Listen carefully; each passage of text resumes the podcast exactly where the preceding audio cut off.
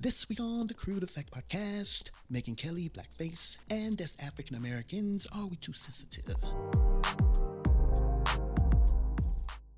This Megyn Kelly blackface thing is, uh, it is what it is.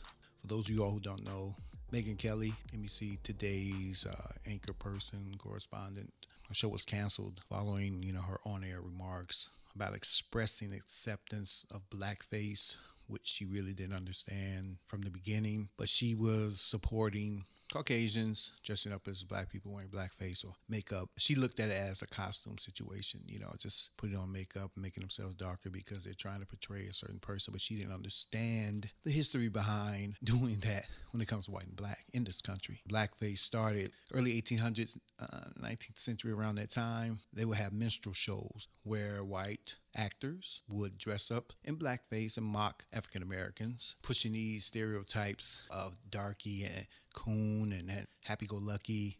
That's what they would do. They would act these things out and portray African Americans. Well, at least they thought that's the way we were. And they would hold these shows, like so called theatrical shows. And a lot of white people would come out and just laugh at African Americans to be honest with you, I believe that her comments were innocent in a sense, where she was trying to say that we should be able to dress up like who we desire to dress up like, if they're African American, Hispanic, whatever. Like I said, I don't believe she knew how deeply rooted this was in the African American community, how negatively this affected us. I understand us African Americans as being this sensitive group of people, you know, when anyone, especially being in this country, brought over here unwillingly through slavery and treated the way we have been treated for so long in this country. Never getting our just due, never looked at as an equal, not just in this country, but around the world to a certain extent. Although it is a little different outside of this world, but there's still racist entities outside of the U.S., but I'm to stay within the U.S. Megyn Kelly didn't understand what she was getting herself into, and for her to be this public figure, she's a she's great at what she does. She's a great host, but apparently she didn't do her homework on this particular subject, which she should have because it cost her 24, 25 million dollar a year job.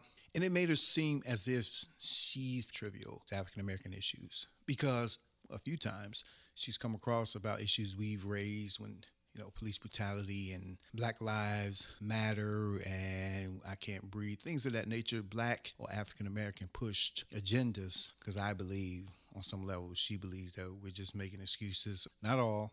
They believe that what we're going through, the things that we're fighting for, or the issues that we are protesting, crybaby issues or you know, what was me type issues. And they really don't understand. And I can't be upset with them for not understanding because they didn't go through it. They didn't experience these things. But just from the eye test in this country, from the beginning, you should be a little more empathetic to what's going on. I've said this many times on a Crude Effect conversation with people, period. I don't care what race you are, you would never understand until it hits your home, until it hits your face, your your situation. You would never truly understand. So, but back to Megyn Kelly.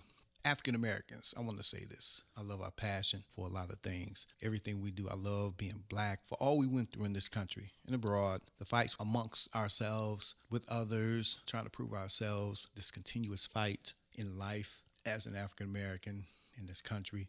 I love being a black man. I wouldn't trade it for the world. God knew what he did by making me a black man. Did I have a question being a black man? No. But I did question like, why do we go through this? Or why are we going through such things like this? But we, as African Americans, we have to kind of pump the brakes on always thinking someone is trying to hurt us or trying to, you know, smash us or, you know, and I understand we're very sensitive being in this country and, you know, we're seeing remnants of it through this police brutality and nothing's being done. And there's no trust between black and white in this America, none whatsoever. This is why we have so many issues. This is why we draw false narratives or conclusions about each other or things when the opposite race speaks upon or chimes in on issues. You know, there's no trust there. We have to stop as African Americans always thinking someone is out to hurt us all the time. Like this particular incident with Megyn Kelly.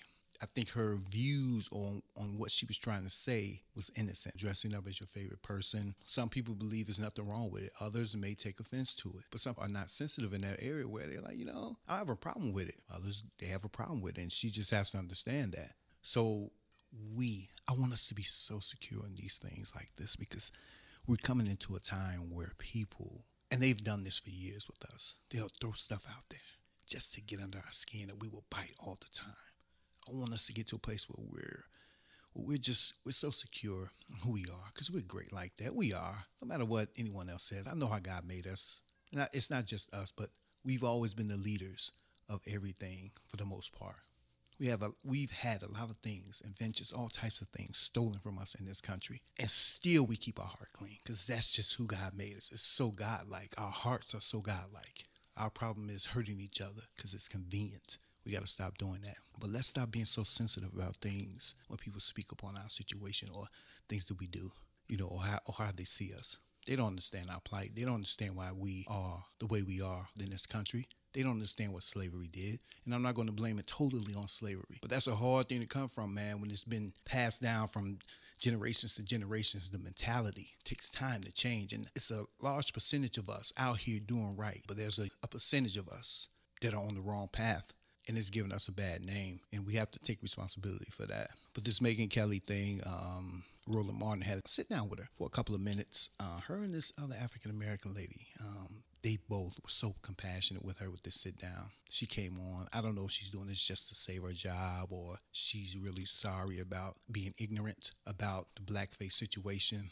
But she seemed. I'm a pretty good judge of character. I'm a pretty good judge of you know that that fake stuff but we have some great ones out here that can pull it off. But I believe that she was being sincere. She didn't understand. Maybe it could have been a combination. Maybe those tears are from you know, I don't know. She could be a great actress, but I'm gonna give her the benefit of the doubt. This is what we do because our hearts are right, African Americans. But Roland Martin and this African American sister came on, sat her down, had a great conversation. Roland's such a, I, I love that guy. He's so awesome.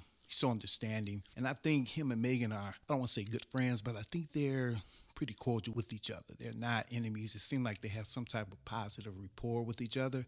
And Roland gave a great point of view. And then his sister gave another great point of view, two different perspectives. And it was so compassionate. It wasn't mean spirited, it was somewhat direct. You could hear in Roland's tone, and the sister was more motherly. It was like father and mother talking to a daughter, that type of thing, explaining, not angry. And that showed so much about who we are as African Americans. I loved every bit of that. And I think that Megyn Kelly came away well, at least I hope she comes or went away. Like, you know what? I really need to look at myself. I really need to be careful of the things I say and do my homework because you're getting paid $24, 25 million dollars. You shouldn't make a mistake like that. And maybe that's one of the reasons why NBC let her cook is like, dude, we're paying you all this top dollar journalistic money, and here you are. Even if you didn't know, you were adamant about it and was totally wrong. I think that played a significant part in getting her off the air, not just because she pushed the agenda, but the fact she didn't even know. And it made NBC look like you're hiring these type of people who come off as they know this, this, and that, but yet they have no clue. You embarrass them by not doing your homework. Before I go, I want to raise this too.